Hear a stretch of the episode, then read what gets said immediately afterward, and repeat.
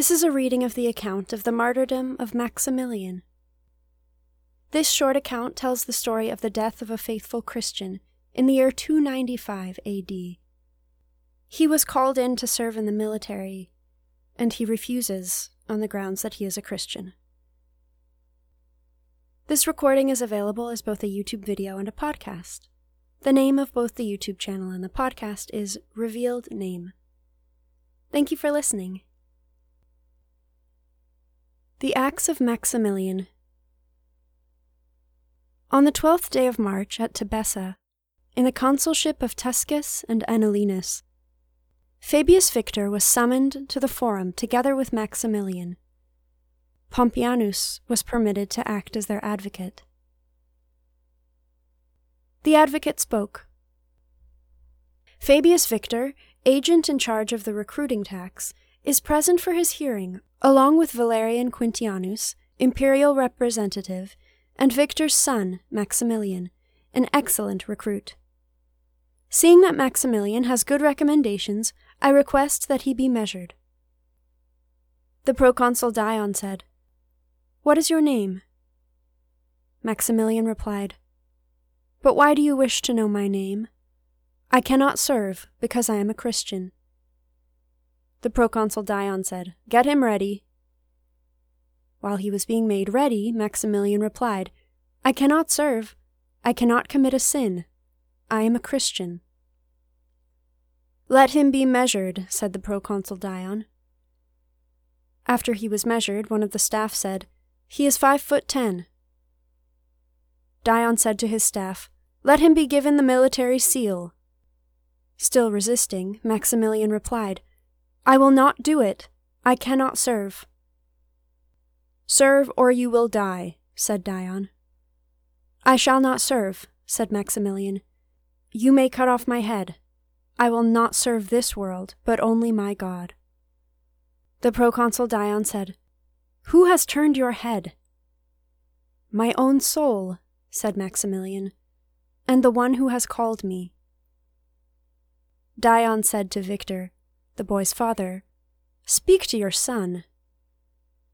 Victor said, He is aware and can take his own counsel on what is best for him. Dion said to Maximilian, Agree to serve and receive the military seal. I will not accept the seal, he replied. I already have the seal of Christ, who is my God. Dion said, I shall send you to your Christ directly. I only wish you would, he replied. This would be my glory. Dion addressed his staff. Let him be given the seal. Maximilian resisted and said, I will not accept the seal of this world, and if you give it to me, I shall break it, for it is worthless. I am a Christian. I cannot wear a piece of lead around my neck after I have received the saving sign of Jesus Christ my Lord the Son of the living God. You do not know him, yet he suffered for our salvation. God delivered him up for our sins. He is the one whom all we Christians serve. We follow him as the Prince of Life and the author of salvation. You must serve, said Dion, and accept the seal, otherwise you will die miserably. I shall not perish, said Maximilian. My name is already before my Lord. I may not serve.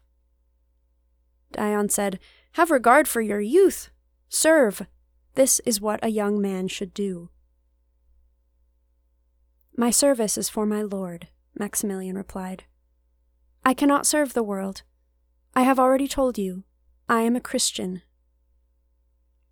The proconsul Dion said, in the sacred bodyguard of our lords Diocletian and Maximian, Constantius and Maximus, there are soldiers who are Christian, and they serve. Maximilian replied, They know what is best for them. But I am a Christian, and I cannot do wrong. What wrong do they commit, said Dion, who serve in the army? Maximilian replied, Why, you know what they do. The proconsul Dion said, Serve, if you despise the military service, you will perish miserably.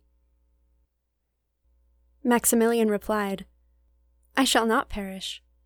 And if I depart from this world, my soul lives with Christ, my Lord.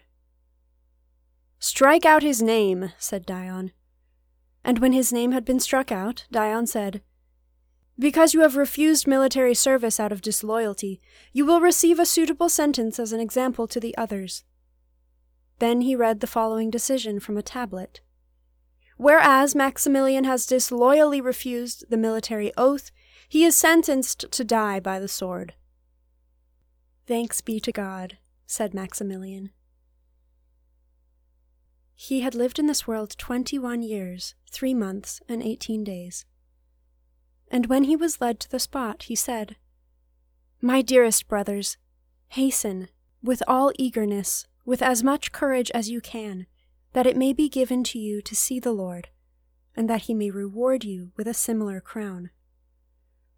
Then, with a joyous countenance, he turned and said to his father, Give this executioner my new clothes, which you prepared for my military service.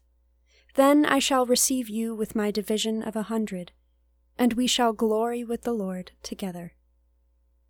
Soon afterwards he died. A woman named Pompeiana obtained his body from the magistrate, and after placing it in her own chamber, later brought it to Carthage. There she buried it at the foot of a hill near the governor's palace, next to the body of the martyr Cyprian. Thirteen days later, the woman herself passed away and was buried in the same spot. But Victor, the boy's father, returned to his home in great joy, giving thanks to God that he had sent ahead such a gift to the Lord, since he himself was soon to follow. Thanks be to God. Amen.